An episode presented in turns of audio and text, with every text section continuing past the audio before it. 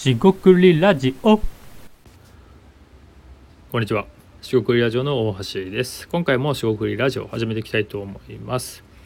今回ですね、以前話したと思います、デジタル名刺、ガジェットですかね、プレーリーカードというのがあるんですが、まあ、ちょっとこれ最近全然使ってないんですけども、それにですね、まあ、ほぼほぼ一緒じゃないかということで、リットリンクというサービスが、えー近いものを出してきたんで、えーそれについてえーちょっと話していきたいと思います。今回もどうぞよろしくお願いいたします。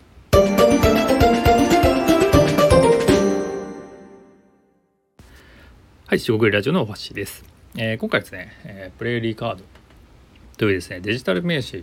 カードですね、に近いサービスとして、リットリンクというですね、まあ、プロフィール作成ツール、えーご存知の方いるかもしれませんが、まあ、いろんな、えーインスタとかですね、ツイッターとか、えーウェブサイトとか、そういうのがまとめている、まあ、プロフィールサービスですよね。これ結構新規だったりするんですが、かなりユーザー数はいる。で、そこの会社がですね、デジタル名刺ということで、リットリンク、これは無限はいらないんですね。リットリンクカードって言えばいいんですかね。まあ、要はデジタル名刺を作ってきたと。でこれ最近の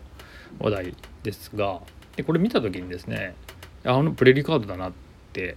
思ったんですよね。で、プレイリカードは実は多分このラジオでも話してるんで、またリンク貼っとこうかなと思うんですが、まあ、面白そうだからってことで買っていました。で、えー今回のこのリットリンクカードも、まあ、ぶっちゃけなくてもリリースから見るとほぼ一緒ですと。で、あとは単純にユーザー数が、まあ、非常にこのリットリンクは多かったはずです。えー150万とかかなりのユーザーが多いちなみに僕が使ってはいないです。で、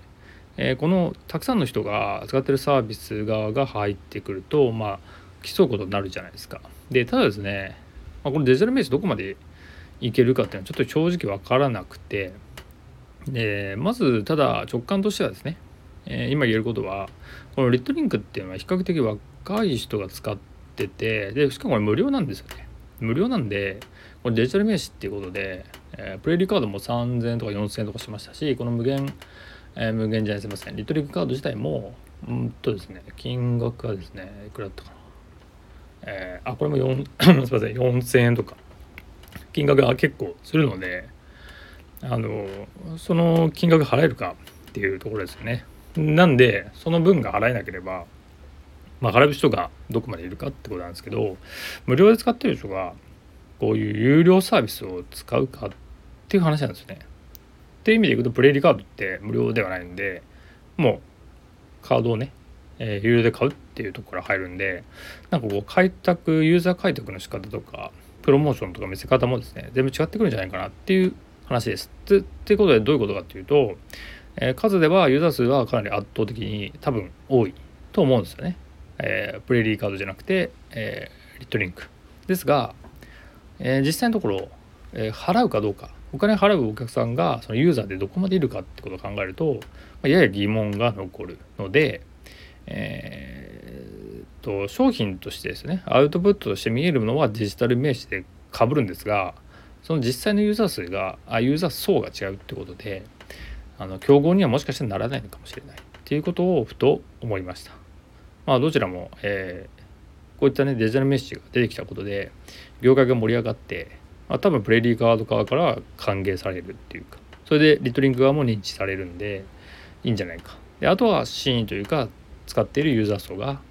そのビジネスで使うのか。それともクリエイティブとか、えークリエイターが使うのとか。あとはもうちょっと個人でインフルエンサーが使うものとか。なんかそのあたりでこれ実際このカード自体を差別化するのは難しくて仕組みもですねほぼほぼ一緒でマイページ機能、まあ、リトリンクと多分リンクすると思うんですがなっていくと思うんで、えーどうなっていくかっていうところかなと思います。で一番のあとポイントではないんですがこのデジタル名刺っていうのがこの身体ですよね。リアルの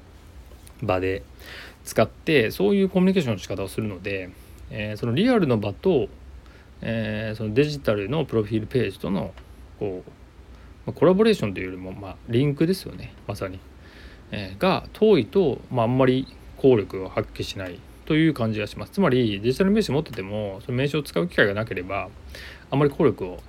発揮しないじゃないかなっていうことです。でえー、逆にまあリットリンク側のユーザーで無料のサービスとしてプロフィールページを作っているところで、まあ、それだけで満足してしまったり、え、有料サービスを使うっていうことがなければこれはなかなか難しいかなと思いますちなみにフリーミアムみたいな感じで、えー、無料ユーザーが有料ユーザーにどれぐらい転換するかっていうと、えー、もちろんサービスによると思うんですが、まあ、1%とかもあればいいんじゃないのかなと、えー、僕のまあ、今までのデータ見たり、えー、いうところで言えたりします。もちろんあの絶対1%ではないです。っていうことでいくと100万人いても1万人が限界でかつその1万人の人が必ずやるんじゃなくてあのなんだろう使って刺さる人がいるかっていうなるともっと低くなってくんでこれ意外にあの1万人多いかもしれないですが、えー、サービス自体がサブスクでもなくカードを売り切るモデルでなるんでそのマイページ上ですね今度マイページ上プロフィールページ上でもしくは違うサービスでリンクしていく必要があるのでこれはどうビジネスをマネタイズしていくかってところは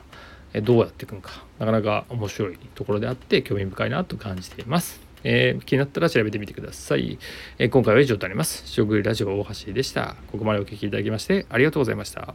失礼いたします。